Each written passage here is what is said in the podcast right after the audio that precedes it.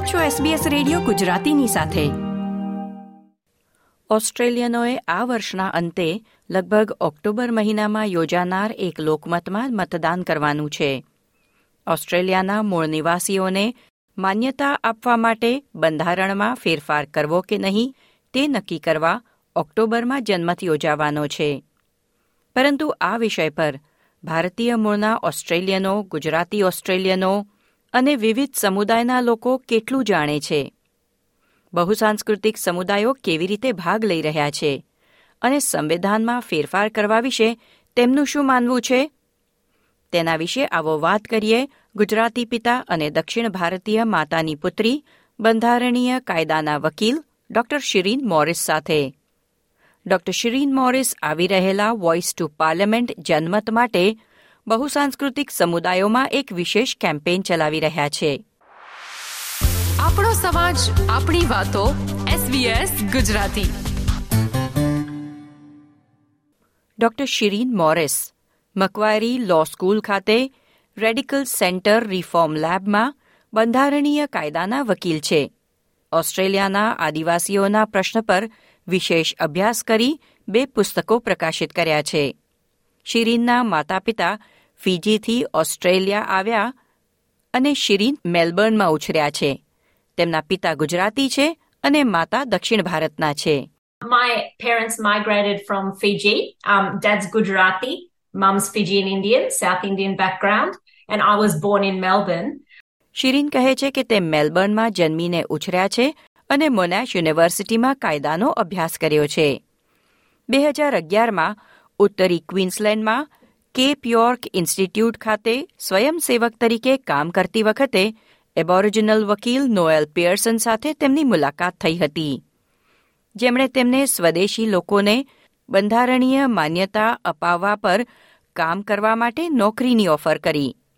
પરંતુ શિરીન કહે છે કે આદિવાસીઓને તેમના અધિકાર અપાવવાની લડતની પ્રેરણા તેમને ઘરમાંથી મળી છે Um, but I think I was drawn to Indigenous issues because of my parents and my background. Um, when I was growing up, you know, my mum used to say to me, Oh, it's not fair the way Indigenous people have been treated in this country. And the more I learnt about the history of the way Indigenous people have been treated under the Australian Constitution, um, the more I came to see that and feel that I have a responsibility as an Indian Australian to help make that right.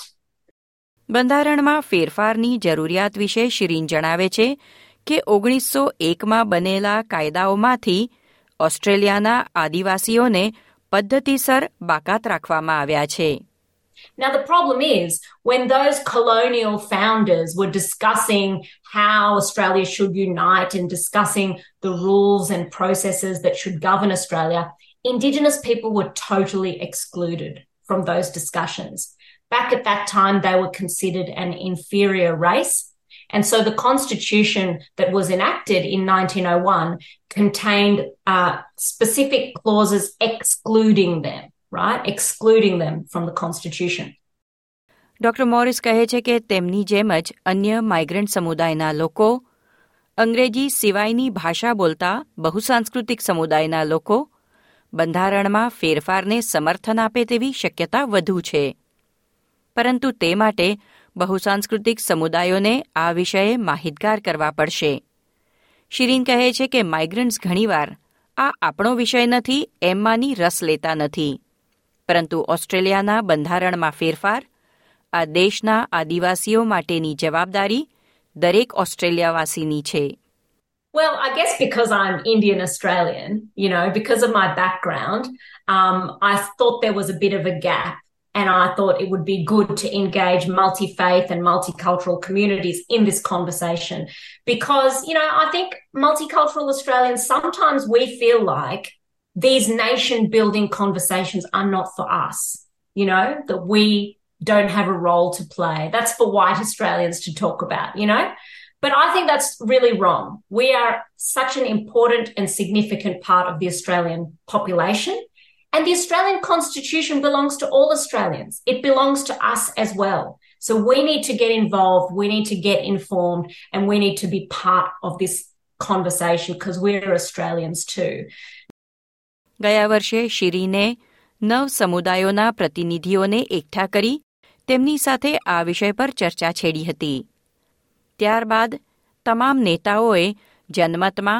આદિવાસીઓની તરફેણમાં મત આપવાની ઉમળકાભેર જાહેરાત કરી છે Now how it started was last year I helped coordinate the major nine faith groups coming together, expressing their support for a yes vote in the referendum. Hindus, Sikhs, Muslims, Jewish people, all different Christian groups, they all came together and said, We are backing this because this is the right thing to do. ત્યારબાદ અનેક સંગઠનોએ શિરીનનો સંપર્ક કરી સક્રિય ભાગ લેવાની ઈચ્છા દર્શાવી તેથી એક વેબસાઇટ તૈયાર કરવામાં આવી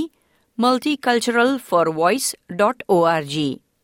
જેમાં આજે અનેક ભારતીય સંગઠનો સહિત એકસો વીસ સંસ્થાઓએ વોઇસ ટુ પાર્લામેન્ટ સમિતિની રચના માટે બંધારણમાં ફેરફારને ટેકો આપવા જનમતમાં યસ વોટ આપવાનું વચન આપ્યું છે And so this initiative around multicultural communities really grew out of that because uh, we started getting approached by so many multicultural Australians saying, we want to get involved. We want to find out more. We want to make sure our communities know about this. So that's how we started to create the website multiculturalforvoice.org. And if you go on there, you can find information about the voice referendum. And amazingly, 120 multicultural community organisations have already signed up showing their support. Um, five or six Indian organisations among them, in addition to the Hindu Council and the National Sikh Council that signed up to the joint resolution last year. So it's really exciting to see that um, growing multicultural support, but there's much more work that still needs to be done. સામે કેટલાક migrant અને સાંસ્કૃતિક જૂથો તેનો વિરોધ પણ કરી રહ્યા છે જમાલ દાઉદે multicultural voices against the voice ગ્રુપની શરૂઆત કરી છે તેઓ સ્વદેશી લોકોની બંધારણીય માન્યતાને તો સમર્થન આપે છે પરંતુ કહે છે કે વોઇસ સમિતિ એક કાયદાકીય સંસ્થા હોવી જોઈએ અને બંધારણમાં સમાવિષ્ટ ન હોવી જોઈએ તેમનું માનવું છે કે જો વોઇસ સમિતિને બંધારણમાં ઉમેરવામાં આવે તો તેઓ સરકારના દરેક નિર્ણયને પડકારી શકશે જો કે વડાપ્રધાન એલ્બનીઝી અને સ્વદેશી નેતાઓ કહે છે કે આવું કોઈ જોખમ નથી લગભગ પિસ્તાલીસ વર્ષ બાદ ઓસ્ટ્રેલિયામાં એક જનમત યોજાઈ રહ્યો છે